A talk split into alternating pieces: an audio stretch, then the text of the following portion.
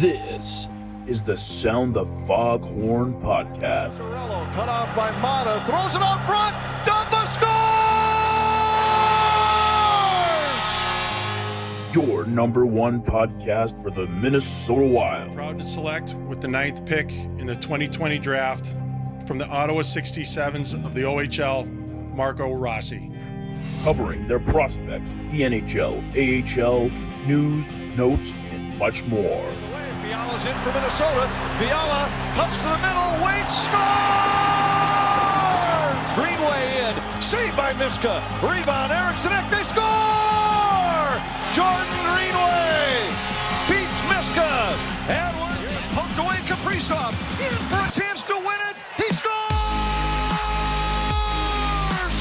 Kirill the thrill is Now, here are your hosts, Brett Marshall, Zeke Boya, and Justin Buck.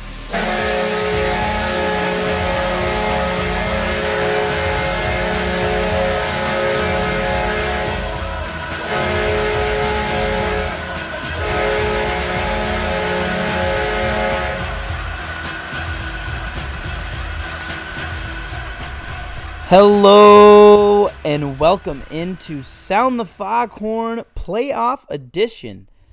Uh, we took a little bit of a break, week and a half probably since we last recorded, uh, just due to some personal things. But we are back here uh, for a Monday night show. Might be our first ever Monday show. I'm not sure. Don't hold me to that, but it might be. But I'm here, uh, Brett Marshall here, alongside my two awesome co-hosts, Justin Baki and Zeke Boyat. Zeke, we'll go to you first, man. It's been a week and a half since we chatted. How you been doing? Uh, yeah, I've been doing pretty good. Just uh, been spending a lot of time. Uh, first uh, year of college just got done, so just had some time to relax and just watch some hockey. So it's uh, been a good last week or so. And Justin, what about you? Been good. Uh, I've been working quite a bit. This was my busy work week, but had a good week.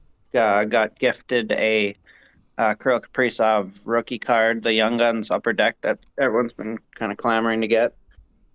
So I, I call that a win on top of the Wild winning. Just excited to start talking about the, the game. Yeah, I would uh, consider that a win. I know there's been people out there that have been, you know, going out and buying packs, hoping to, uh, Yeah. hoping to get their hands on those. So Right. pretty cool that you got that to add to your Yeah. collection of I have a wild friend. memorabilia. Yeah, my, my friend from high school, her husband owns a card shop in North Dakota, and you know, it, she basically said, "You've done so much for me in in my life, uh, and we, you know, we just want to give back, and they're just good people." And it was just kind of unexpected, so pretty awesome. It's going Mhm. for like 150 on eBay, so I, I certainly wasn't going to pay that. so it, it, very blessed and, and grateful for that, Yeah, when he becomes Very the cool. best hockey player of all time, it'll be priceless. So. definitely. All right, so we got a lot of different directions we could go first tonight with topics. Um, I'll let you guys kind of d- dictate the direction. Do you want to talk game one first? Do you want to talk Jack Eichel first? Uh, which direction do you guys want to go? I mean, I can do the the prospects, and then uh, why Oh, don't yeah. we just Of course, uh, kind of yeah, we'll we'll we'll do that, and then let's kind of just jump into the game and go from there. All right, sounds good to me. But uh, yeah, for the prospect update, uh, not really much because all the seasons are over, and you know, really the only thing that happened was Iowa finished up their season with a two-game set with the Texas Stars. They they split the series with them on uh, I believe it was Friday, Saturday. Uh, there is no playoffs for the Central Division, East Division, and the AHL. We're basically given, you know, see if they want to come up with playoffs or not, and the Central Division chose not to. So that's it for their season. Uh, Boldy had a three point weekend and finishes with 18 points in 14 games. Um, a little kind of cool fact I saw uh, Tony Abbott post is he has the highest points per game total in our AHL history, even in a small sample size. That's pretty awesome. Uh, we saw Adam Beckman return to Iowa after his Spokane WHL season ended. He got two points in the two games he played, which is awesome to see him continue to kind of do his thing. And then uh, basically the last thing is something Russo posted. It looks there's a possibility that uh, Boldy, Addison, Dewar, Belpedio, Duhaime, and Hunter Jones are all likely to be called up to become Black Aces uh, for the Wild for the playoffs. So pretty awesome to see, you know, Boldy and Addison, some of these guys get the chance maybe if you know if need be. Yeah, yeah. And I'm, I'm, I would guess, barring any injuries um, or just a brutal game from someone in the bottom six that Mm. those guys will just remain black aces, but that's why they're called the black aces. So uh, hopefully they're ready to go, and who knows, we could see a Boldy debut yet this year, and if not, uh, it'll just be uh, you know an exciting season with the potential of Rossi, Boldy, and Addison maybe all playing their rookie seasons next year. So lots to look forward to. Justin, great job to you and uh, all your cohorts over there at Minnesota uh, MNW Prospects. Uh, great work this year, keeping the fans in tune with what's going on. I know you've been a resource to fans. I think to guys like Michael Russo and to anyone else who wants to get a good grasp on the team. So, just uh, congrats, another great year for uh, you and your your team over there. Appreciate it. It's uh, kind of you know we don't do it for any money. We do it in our free time, and you know it's just something we enjoy doing, and I just appreciate the support from everyone. All right, well, good deal. Well, uh, let's get into game one that happened yesterday afternoon. An intense game through and through. I believe ended with 50, no, 61, no, 71?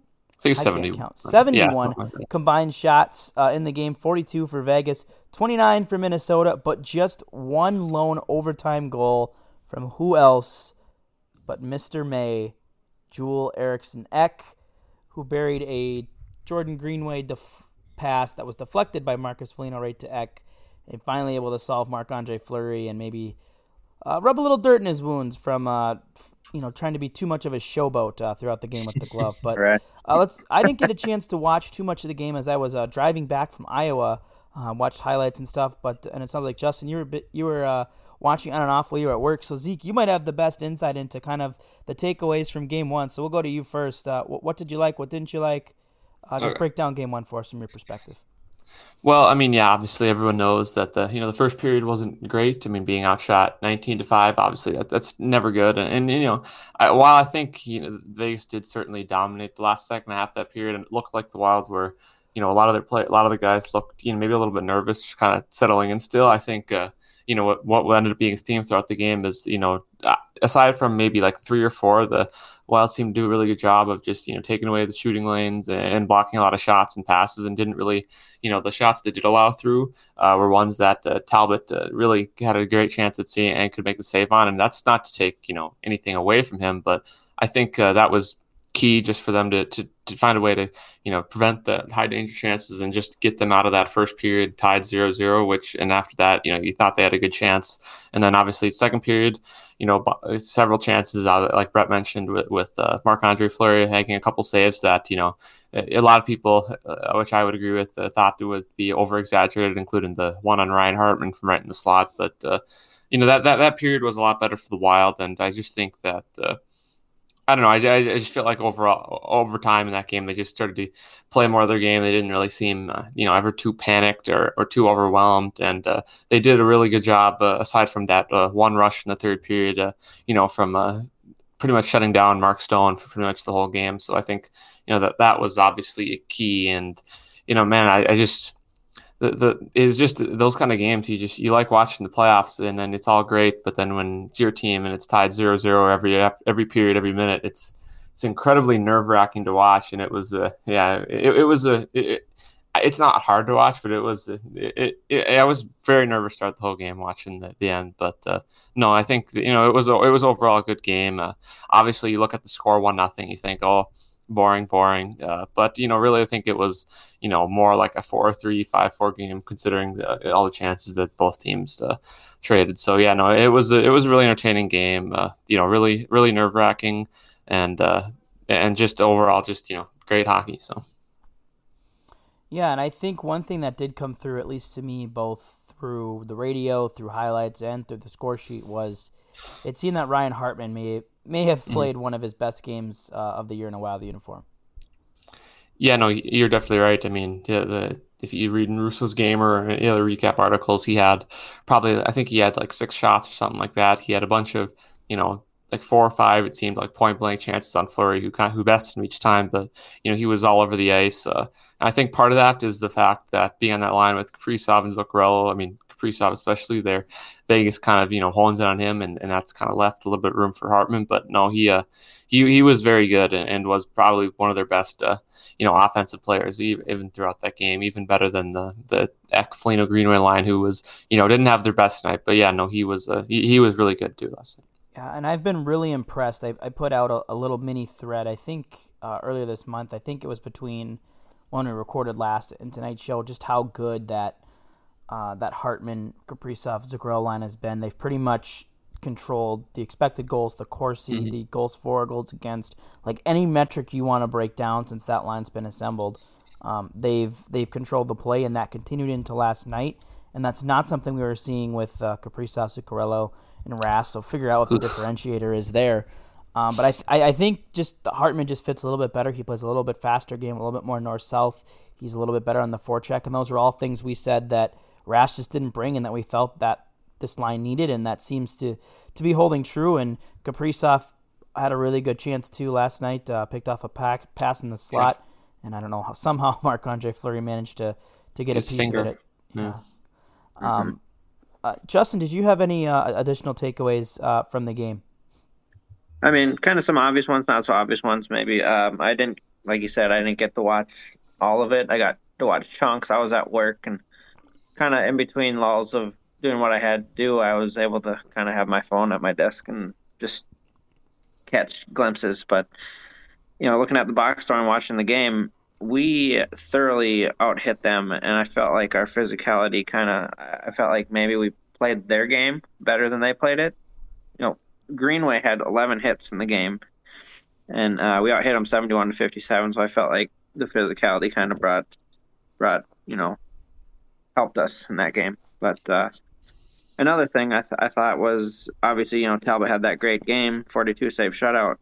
It, it was good to see after us being kind of worried at the end of the season how he was playing to see him come out and, and get a mm. shutout against the Knights and you know basically be the player of the game. Should have been first star, but yeah, that was that was silly because I mean you could hear on the NBC on the broadcast they were drooling over Fleury the entire game, mm-hmm. and they showed the same. I mean, you know, the one on Kaprizov obviously, like Brett mentioned, was great, but they they kept showing all those over again. And you know, obviously, you know Talbot maybe not as flashy, but I think you know, like everyone knows, that just shows the you know the efficiency and, and the calmness that he plays with. And I think that was a really good point.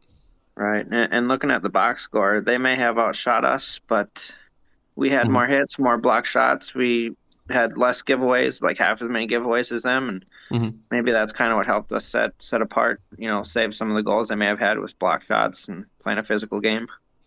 Yeah.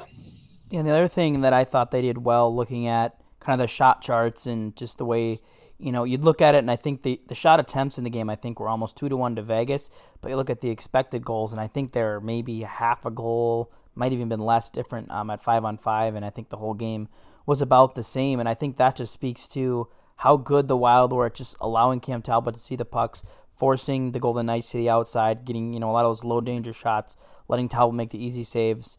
And you know, even though again the Wild didn't have a ton of shots when they did, it seemed like they were making them count. Like like we said earlier, it seemed every time Hartman had a shot on goal, it seemed like it was a, a legit scoring chance. And I think that's the game that the Wild have kind of played all year. And it, you know, I think through and through last night, it's just we saw the Wild play the type of game that, that they've been successful with all year. And I think that's hmm. really mm encouraging to see that in game one, especially as they, you know, kind of kind of stumbled into the end of the season. You know, maybe some lackadaisical efforts against the Blues, and you know, you just had guys trying not playing not to get hurt. Their position felt pretty pretty solidified. You had two games against the Ducks where you know it's not a very good team, and you know you might be playing down to their level a little bit too. So it was it was good to see him come out with a great effort, and I'm uh, really looking forward to uh, what they might be able to do here in uh, in game two, and maybe bring a 2-0 lead back to the Xcel Energy Center, where we of course know they've been absolutely dominant this year. And I think, uh, oh, sorry, go ahead, Justin. I was just gonna say we always talk about him, but to see playoff Kaprizov was fun. You know, he had that block shot that really stung him, but he's kind of really done everything. He laid that hit on Nosek and he had that scoring chance and made you know set up Hartman on possible goal. It just he continues to just shine in big stages, and that was fun. And it'll also be mm-hmm. interesting to see what happens if Vegas gets Pacioretty back because he was missing from the game. So, yeah, I think. Uh, uh, what was I saying? I think you made a good point that it was almost uh, it was almost kind of surprising uh, when Kaprizov doesn't score the overtime winner or score in the last minute of the game because that's what we're you know so used to from right. him. But uh, but you know, I just think uh, you know, and obviously on, on, the block shots that Justin mentioned, you know, you don't love seeing him going out and blocking shots right on his ankles, but that you know that just shows mm-hmm. I think the just buy-in that they have as a team. And then, you know, last, I just think that uh, getting that game one is huge. I mean, historically, I, I, don't remember the exact record in Russo's article, but they're horrible in game ones in the playoffs in their history and horrible on the road in their playoff history. So I think, you know, even just whether it's confidence wise or just getting in Vegas' head, I think just getting that uh, that win, especially in the way they did one nothing in overtime, I think is huge because of that. You know, obviously, like Brett said, it'd be great to come home up two nothing, but uh, at least you know now at least they got that one win in their back pocket, so they're not coming home with you know their backs against the wall, needing to win a couple games in a row. So I think that was just really huge for just you know obviously the, the confidence and just you know ensuring that uh, you're not going to fall behind early. Right. What do you guys think some keys to game two will be heading in? Is, is there any players you want to see step up? Do you just want to see them do a lot of the same things? What do you think they need to do in game two to, to maybe pull ahead in this series two zip? Know, I didn't really catch the game, but I think a better game from the Ek Greenway Foligno line. I I mm-hmm. feel like I or was it was their line? remind me, Zeke. Did they have kind of a rough game in the beginning, or was it? I mean, yeah, the first period they're okay, but yeah, it wasn't their uh, it wasn't their best game. I mean, but I I wouldn't say they're horrible, but yeah, no, they okay. could be better. They could be better. And I think, really? yeah, I just think uh, overall, I mean, obviously, just you know, just start better. Maybe come out a little bit more out of the gates. Uh, you know, also, I think you know the power play could be better. I know Vegas was doing a really good job pressuring and killing penalties uh, in the last game, but uh, you know, right before they scored that overtime winner, they had a horrible, horrible power play where they could never even get set up in the offensive zone. So that was kind of a little bit of a. I mean, obviously their power play was not going to be going at forty percent all the time, but that had kind of slowed down the last two or three weeks. So I think uh, you know if they can just improve a couple of things there, and also if we can just get another uh, solid performance from the D, and uh, I also thought it was uh, kind of a bounce back performance aside from one kind of gaff uh, by Matt Dumba and Jonas Brodin. But yeah, no, just uh, just kind of just fine tune some things and just come out from the start ready to go. And I think one thing I really want to see done a little bit better as well, in addition to those things that you guys mentioned, I, we need to be a, we need a better game out of the Rask Fiala Johansson line. Yeah. I believe they had just four shot attempts through I think almost 12 minutes of five on five and 16 against. So I mean, clearly they were the line that was kind of getting bullied that game. Um, so I'd like to see more out of them. I think they're a line that can play with a lot of speed. You know, Ras, despite you know all the hate and stuff that we've given him this year, he's had some stronger games of late. He's been solid defensively. We need him to be good in the defensive zone, and we need him to be him and the D to be looking to get Fiala and Johansson going up the ice with speed because, you know, I think the Wilds the Wild actually might have a faster team when, when at least when those two are on the ice. They're they're as fast as anyone that Vegas has. So I'd like to see mm-hmm. more out of them.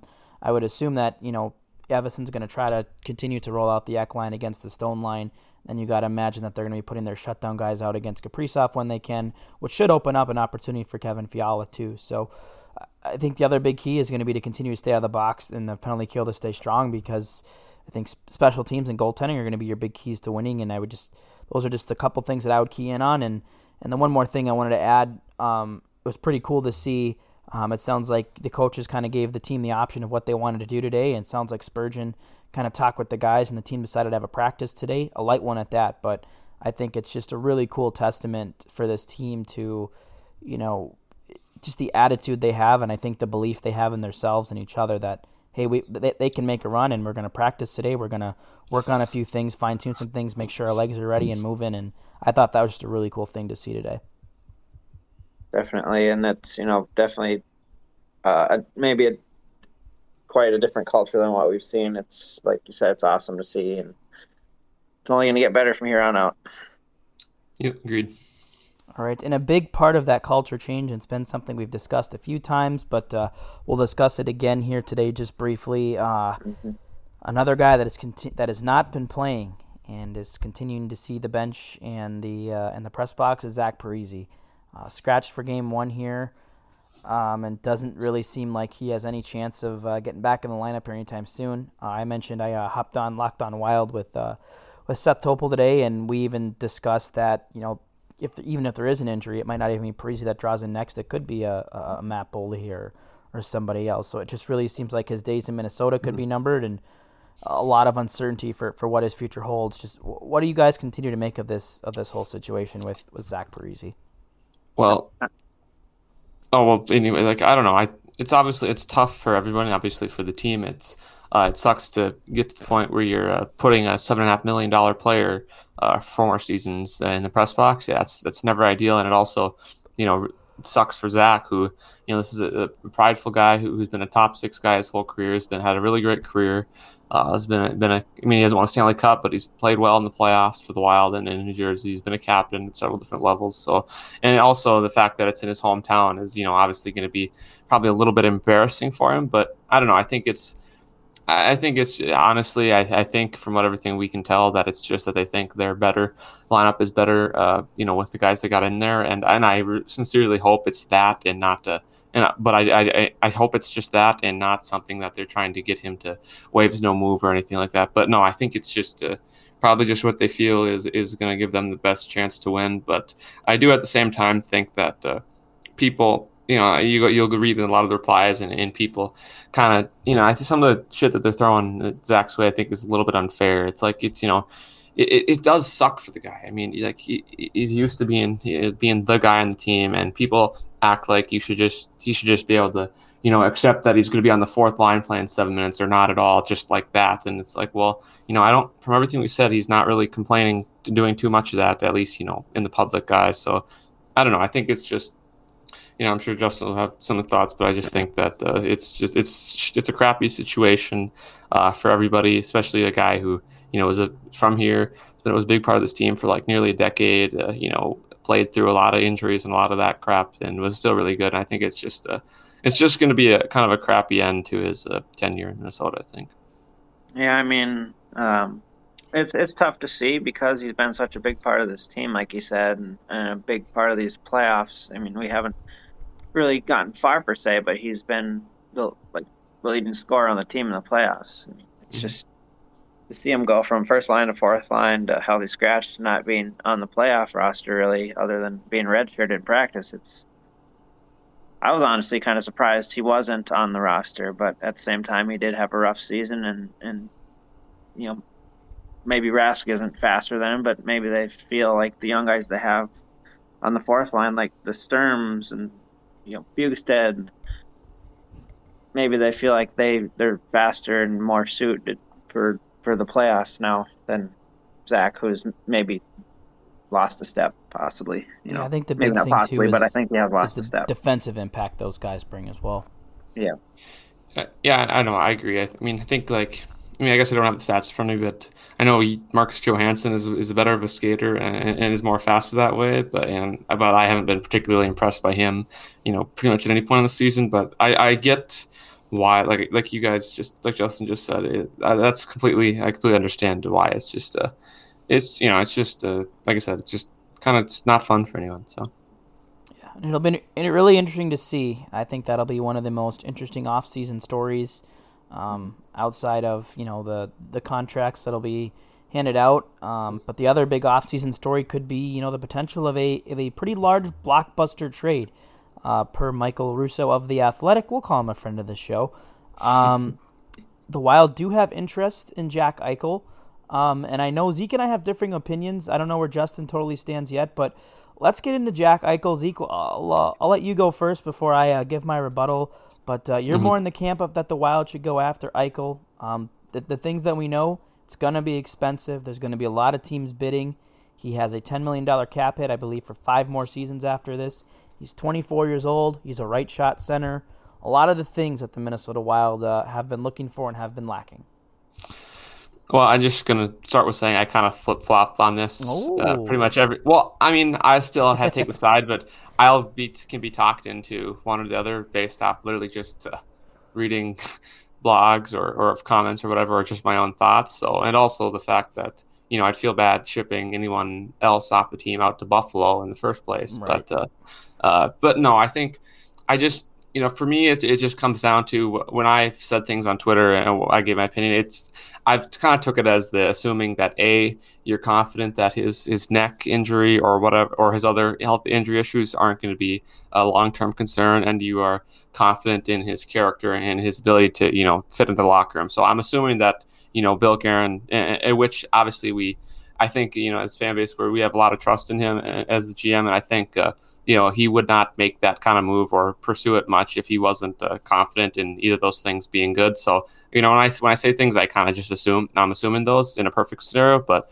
I just think that you know obviously these kind of players uh, really you, you can't they don't come available aside from you know being in the draft and, and being bad, and obviously you know, with the way the Wild are now, they're not going to be bad anytime soon. And like Brett said, all those reasons that uh, Eichel is attractive as a right shot center who, who's 24, uh, was he's had some, you know, offensively had some really good seasons. And I just think that you know, there's been examples, you know, there's probably more, but of guys, the rare ones that have been traded like that, like Joe Thornton, San Jose traded there. Uh, they were good for 10, 15 years. Uh, you know, Dallas hasn't been great. They made final runs and have been decent in the playoffs once in a while, but they went from kind of a mediocre kind of franchise to when they acquired, uh, took advantage of Boston, got Tyler Seguin into a, you know, more of a kind of upper end team. And I just, I don't know, I just think that it, it would be kind of, Bill Guerin wouldn't be doing his job if he didn't at least uh, investigate it and you know, like like I'm sure Brett will say, there are there are plenty of reasons, obviously, uh, you know, to maybe be against it, and obviously it'll all come down to cost and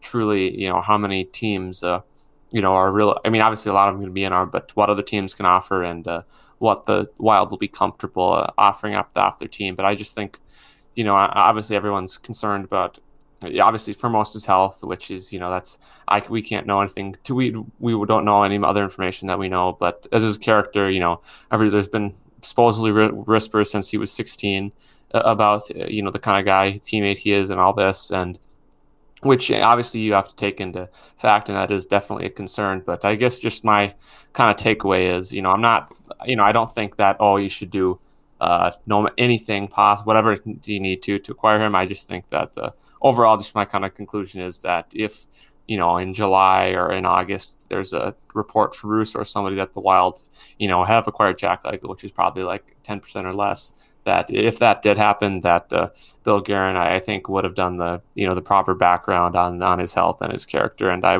if they did make that move, I would. Uh, I mean, depending on what they gave up, but I think overall, if, if that was even a possibility, I would uh, trust that uh, Bill Guerin, either way, whether they make that move or not, knows what he's doing.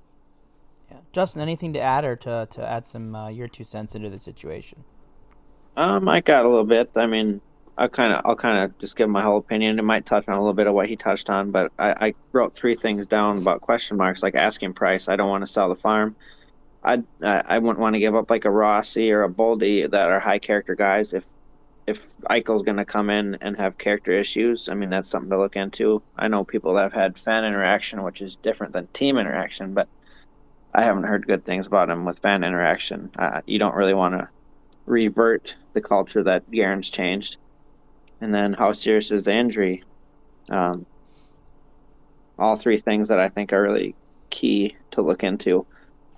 Uh, another thing is, you know, with that $10 million through the year 25, 26, and uh, no move clause starting in 22, 23, how do we make this work? Um, and how does it affect future contracts? Because we got this expensive decor, we got Kaprizov, Fiala, and Ek to sign. I mean, Parise, who knows where what's mm-hmm. going to happen with him? Who knows? You know, one more year Rask, and then who knows what's going to happen with Dumba? That's $17 million right there. But still, what happens when some of these good prospects, if we don't lose them, come off entry level contracts and where do we sit with all that? So just kind of things that I'll take. I can see mm-hmm. either side, but I certainly don't want to sell the farm that we've built so hard to get back from where it was with Fletcher and stuff. So, and uh, I know you're going to bring up Sam Reinhart probably. Yep. Who's our RFA this offseason, and I'd be all for that, but at the same time, he's a winger, and how does that solve our down the middle problem? All right. So I'll give my two cents here. I'm I'm pretty firmly against uh, trading for Jack Eichel, and it's it's a culmination of pretty much all the things that you guys have touched on that kind of shine the negative light. First and foremost, for me, it's actually the character issues because as we talked about right now, like this team is one that believes in itself, that seems to feed off each other. I think you know Zach Parise dusted aside because it sounds like he has voiced some displeasure. I think kind of behind the scenes, maybe not necessarily with the team, but more with the coaching staff, the management, and that could be a factor into why he may not be playing. On top of just some some below average performance, but I just don't think that's it's a high risk to bring a guy like that in. I mean, you have to start to wonder at what point you know Buffalo's been a bad team for a long time, has had issues winning. he's been kind of the guy there, and I think there comes a point where you have to wonder, you know, was is it fair to wonder that maybe he was part of the problem and never really was going to be a solution there? Um, obviously, the injury concerns. Uh, he does have a $10 million cap hit for five more years. And as we touched on before, I just think that asking price is going to be insane. I think you're going to be looking at, for sure, one high end NHL player. So I'm thinking like a top line player, Fiala like. It's probably going to cost you a Dumba. And then I think you're going to probably have to go a prospect like a Boldy or a Rossi and then maybe if not those, maybe you got to go to first. Maybe you got to go one of the prospects and another first, another B tier prospect.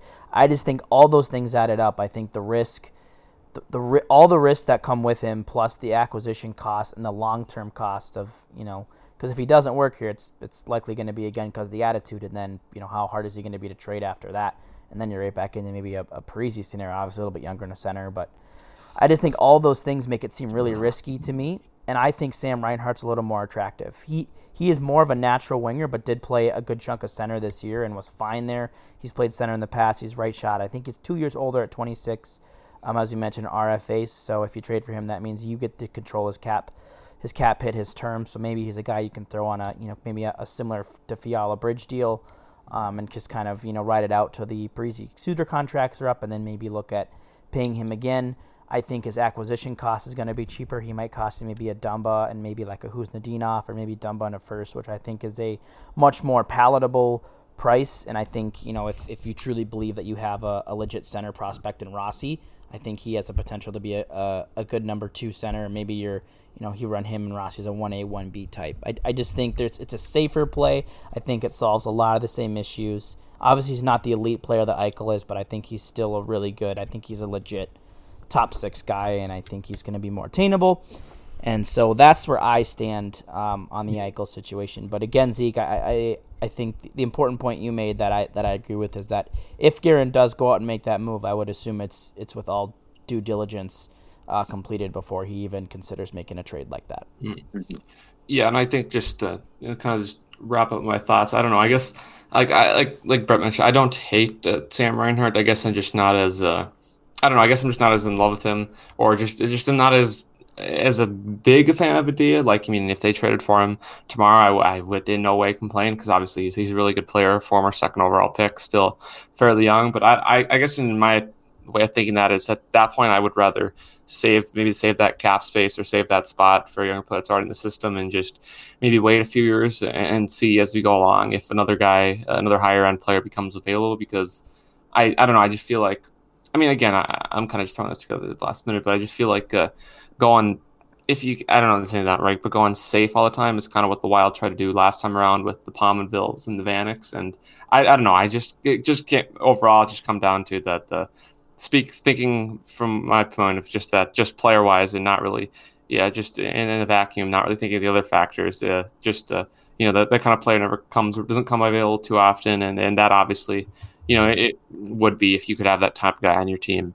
Uh, really good, but yeah, no, you guys bring up good points too. The obviously the cost would be really high, and uh, you know when I mentioned uh, not wanting to ship guys off to Buffalo either, uh, you know, I you know obviously I don't know if Bill Guerin's probably like this, and obviously you can't uh, you know think too much about you know being I guess nice in trades, but it would also uh, if you had to ship off Rossi to Buffalo, I'd feel pretty bad about that, uh, considering his health situation. The fact that he, uh, uh you know, knows you know guys like Vanek and all this, and has kind of already established something here. So, but yeah, no, it's a uh, it's a very complicated situation uh, overall, and you know, overall, I also just just feel really bad for the fans out there in Buffalo. So, yeah, yeah it's a it's a like I don't just don't it's kind of funny because I remember five years ago thinking when the, that draft happened and McDavid went one and Eichel went two. For some reason, I mean, I was younger, didn't know as much, but I thought Buffalo was going to be uh, better, quicker than the Oilers, and they're just a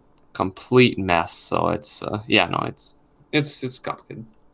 Yeah, and I think the other piece, you know, even if you know, you know, Guerin's able to do his due diligence and finds out, hey, you know what, Jack Eichel is a good fit. It might just be hard for the Wild to competitively make an offer. I think you've, you know mm-hmm. we've heard of teams like the Rangers, the Kings that have you know interest.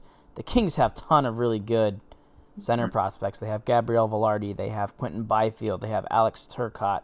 Uh, I think Rasmus Kupari is another. Like they have you know four or mm-hmm. 5 mm-hmm. center prospects. They have you know probably some you know de- defensemen or some wingers they could throw in there too. Like it, you know they're probably going to with the prospect pool that deep too. They might be able to you know be willing to throw in some first or second yeah. round picks in there too. So I just wonder, you know, can you make a competitive offer that beats a team like that too? And I'm just I'm not sure that they can, but it's also hard to know what what Buffalo's looking for. Maybe they want some more established NHLers to be competing mm-hmm. sooner rather than later than rather going through a another continued rebuild. So I think that's the yeah. other really interesting piece with that whole situation.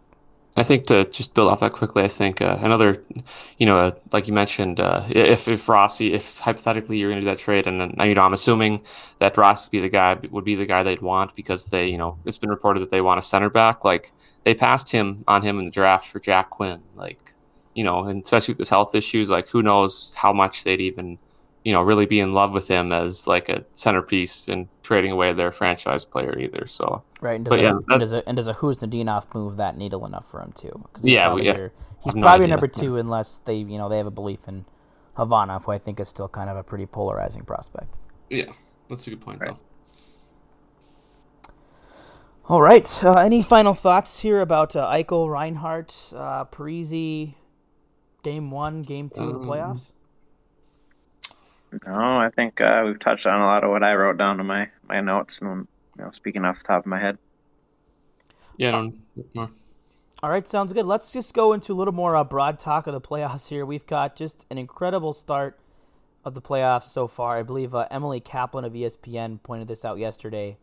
Of every game that's been played so far, you know, we've had what five of the six have gone to overtime. The one that didn't was Tampa Bay, Florida and that game was absolutely one of the most fun games I've ever watched. I mean, just back and forth. I mean, there was everything you wanted. There were cheap hits, there were big saves, there were unbelievable goals. Jonathan Huberdeau was just in another world last night. Nikita Kucherov returned and looked like he's been hasn't missed a beat, which that's a whole nother story uh, with the cap circumvention and whether you know the question of how long has Kucherov truly been healthy, but you know, no no game has a team ever you know led by more than a goal.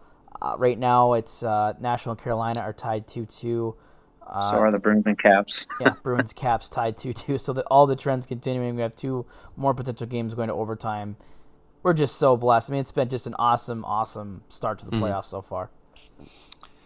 And I think you know the the biggest thing like that I've kind of just loved about it is, you know, in a lot of these places with, uh, you know, even if only 5,000 fans, but even, you know, down in Florida or, or in Carolina tonight, where, you know, pretty much even though it's only like 12,000, I think looks like it's a full house. It's just, it's great to have, you know, to turn on the TV and watch the game and see people there, you know, reacting to the play, you know, jumping up and down, going nuts when there's, you know, like Brett said, there's goal, big goal scored, saves, and all that. And I think that's just been, you know, it's it, the playoffs are always great, obviously, as every hockey fan knows. But I think that's just been my you know, aside from the play on the ice, it's just been my favorite part is just the fact that there's fans back in the building. And you just, even through the TV, you can feel that energy and just the, the excitement in the building from the people in there.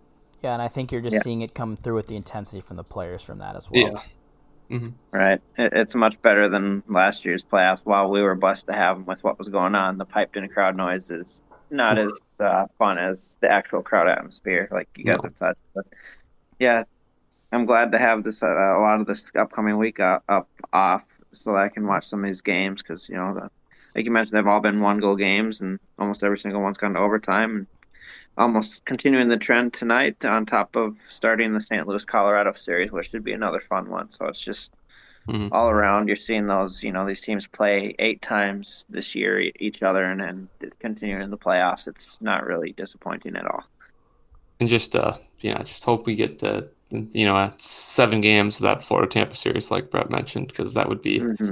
be fantastic. It's and it's just great. And people, you know, have always made fun of the Panthers and and you know how there's they're like, oh, they have the highest attendance in the league this year, finally, and it's like, and it's like I mean, you can make jokes, but I feel like some of this stuff is kind of annoying. It's like you know. When the team was bad for like literally 23 or 22 of their 25 year existence, like especially in Florida, right down in Miami, like you know, people are going to find other things to do, and I think it's just uh, really cool. Just you know, like we saw with Carolina a couple years ago, to see that kind of these places where the teams haven't been good for a long, just kind of have these really good teams that have just uh, you know put on a pretty good product for the fans down there. So. Yeah, another thing I've noticed. Sorry if you're trying to get in on this, Brett, but um, we've seen a couple guys that during the season got traded. They're making big impacts, like Kyle Palmieri in New York and Sam Bennett in Calgary. I mean, you've seen some of these trades that we may have thought went to work, like Sam Bennett, and they're you know making an impact with their new team, especially Paj, uh, Palmieri, who scored two goals in that Pittsburgh game, including the game winner, I believe. Yeah, and we didn't talk last week about GM of the year, but Zeke, you were just talking about just kind of the bounce back and how Florida's finally good. What a job Bill Zito has done since mm-hmm. he took over. I mean, you look at all the players he's he's acquired. Basically, he got Patrick Hornqvist from the Penguins for Mike Matheson, W. Uh, went out and just kind of took some flyers and some guys like Anthony Duclair, Carter Verhaeghe. Uh, he also brought in uh, Markus Nutivaara. He, like we just talked mm-hmm. about, he went out and got um, just mm-hmm. you mentioned Sam Bennett. Um, he also brought in uh, one more defenseman, I believe, too. And he also, I think he brought in uh, Wennberg from Columbus. Yeah, too. Wennberg, and there's a defenseman he brought in as well. Uh, I think it's. Did you say Nutivaara? Yeah, Nutivaara. I thought there was one more he brought in the deadline. Uh, oh, uh, uh, Montour. Yeah, Montour from Buffalo, and it's just like it's a lot of these like small trades you think you know maybe weren't you know immediate impact stuff. But you look at the impact guys like Duclair, Verhaeghe, you know, to shore up the blue line and, you know, to get a lot out of these guys like Barkov and Huberdeau and everything else. It's been really impressive. And, mm-hmm. you know, mm-hmm. who would have thought that, you know, one of the best series of the first round would be the two teams out of the Florida market. Like that's, it's yeah. just pretty cool for the sport of hockey that the series people want to watch is, you know, the Battle of Florida. Yeah, it's, it's cool. I think just, uh, you know, obviously Brett touched on Huberdeau, who, you know, him and Barkov have been because the team's been happening very good, you know, since they've been there since like 2012. But those two guys are, uh, you know, are just so good. Like they're just so good. It's that it's assist Huberdeau had last night was just insane. Yeah. And I mean, there was, you know, some people afterwards were like, "Well, it was lucky." Well, yeah, but he was also trying to do that. So, I mean, yeah, and I'm. You, I'm not sure if on the goal that he scored, if he like if that was like a Kucherov move where he like fake like he lost the puck, but it mm-hmm. sure looked intentional to me every time I watched. I don't think he lost puck. I think that was intentional. Mm, yeah, that was that was pretty good. But uh, and this is this is all, and we still haven't seen you know uh, Ed- Edmonton and Winnipeg yet, or uh, oh, yeah, Colorado, or, or, yeah, Colorado, St. Louis, and we also haven't seen Toronto um, and Montreal, which um, you know sounds like it's going to be a pretty uh, pretty intense series, especially up in Canada. So uh, it's it's going to be just a really fun first round. I think this this one year format. I, th- I think just with all those games against each other, I think you've seen some new rivalries boil that are going to continue in this playoffs and really mm-hmm. make for a really fun playoffs. And I think we've we've seen just a lot of a lot of fun games so far, and I'm just hoping it continues. Agreed. All right. right well, a little bit shorter show today, but that's okay. Uh, we've got one more segment here before we uh, before we wrap up, and that is Players of the Week. And then for the last time for this season, probably um, until we get into next year, we're going to have our Amateurs of the Week. So, Justin, uh, out of respect for uh, all your coverage of the amateurs this week, we'll go to you first. All right, so I'm gonna go with the 2017 fourth round pick, uh, Mason Shaw. You know, he's been kind of riddled with injuries throughout his career, but he's one of those players that has potential and, and is a good player, but he had a five point week, uh, two goals, three assists in three games, and finishes his season healthy with uh, 22 points in 30 games played. So, uh, stick taps to Mason Shaw.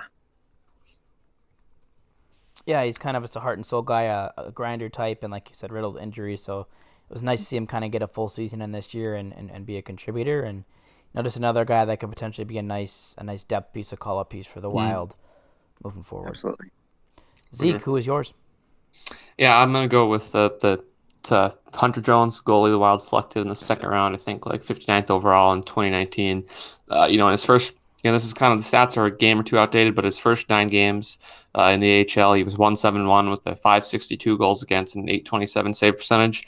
And uh, this is the in the last nine games, uh, excluding his last game this season, which was a five to four win, which he allowed uh, four goals and 23 shots. But he was before the nine games before that, he was seven two and zero oh with a 1.57 goals against and a .947 save percentage with two shutouts. And uh, you know his stats might be a little bit different now, but he's just had a really good uh, second half to his season after kind of a you know rough transition uh, to into the AHL at the pro level first part. But you know, as we know, uh, goalies are really weird, and, and, they can post you know not so great stats down in the minors and get called up randomly one day to the NHL uh, and, and be great and be there for ten years. So, but it's no, it's just good to see him, uh, you know, pick up his game second half season.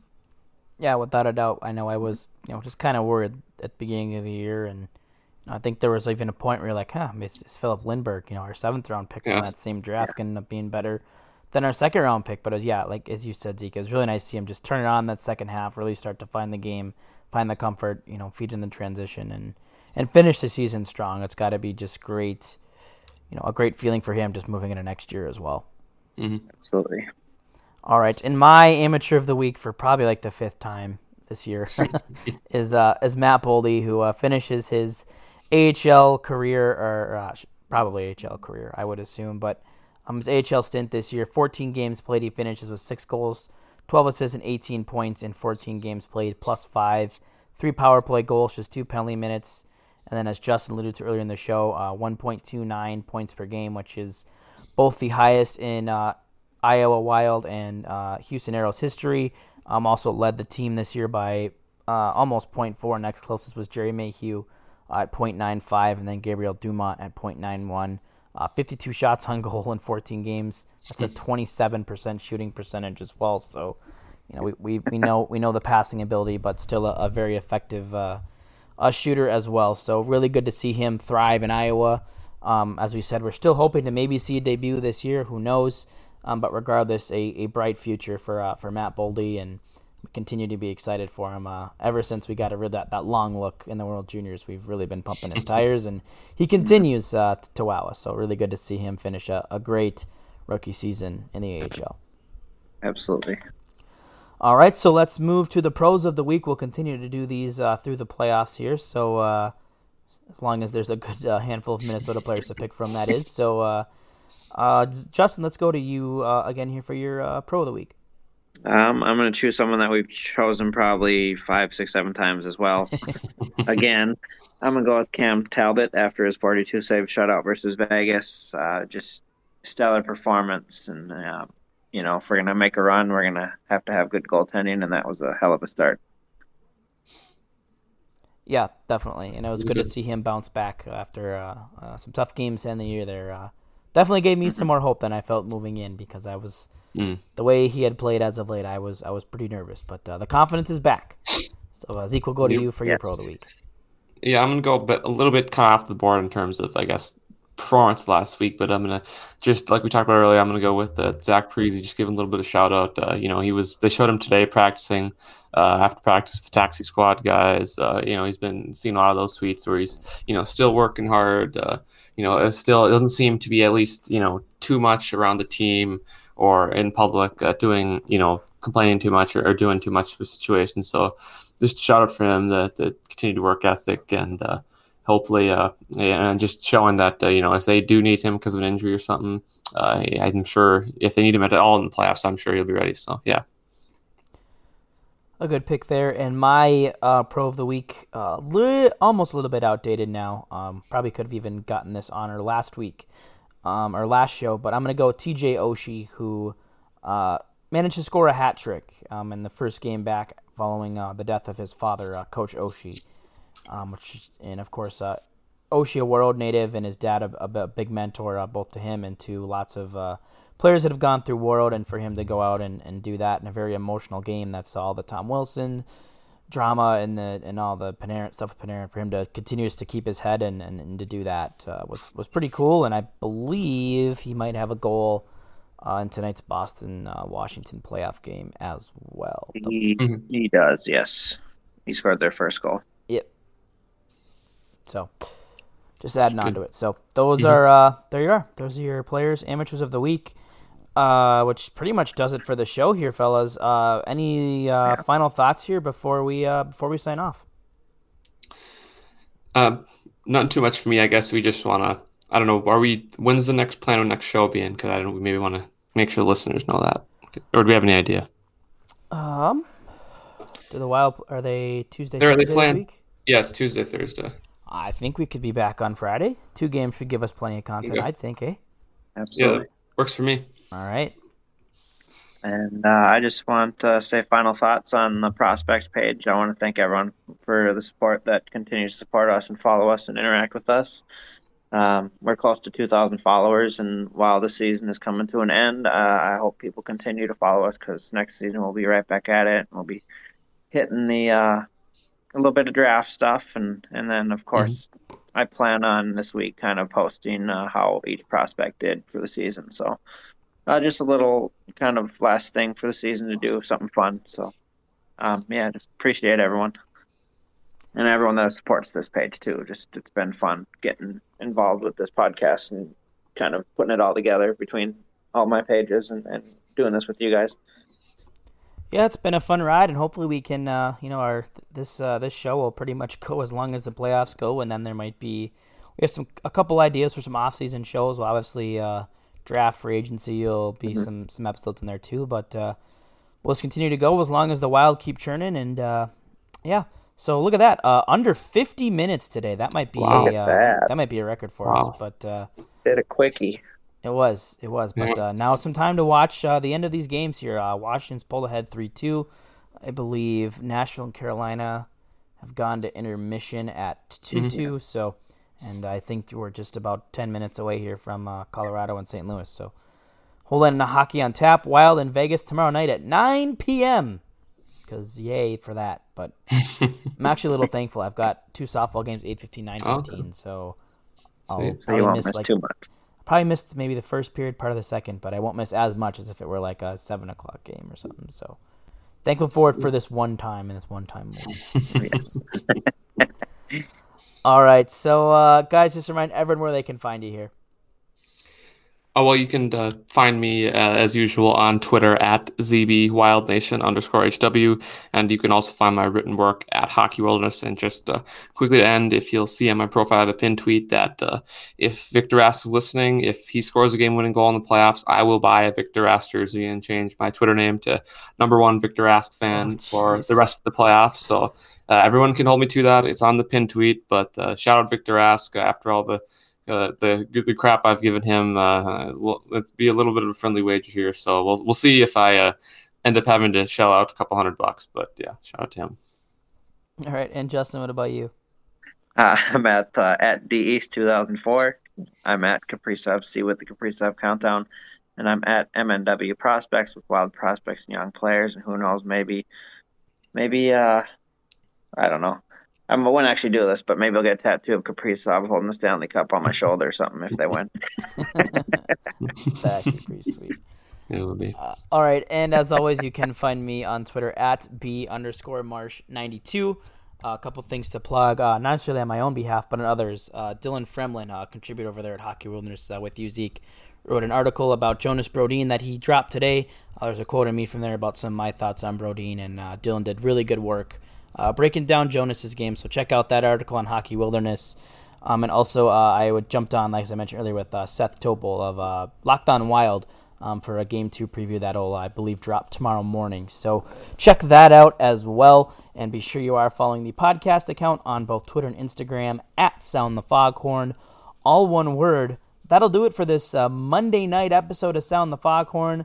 And uh, until Friday, uh, that's all from us. So uh, thanks for listening. And uh, this has been another episode of On the Foghorn.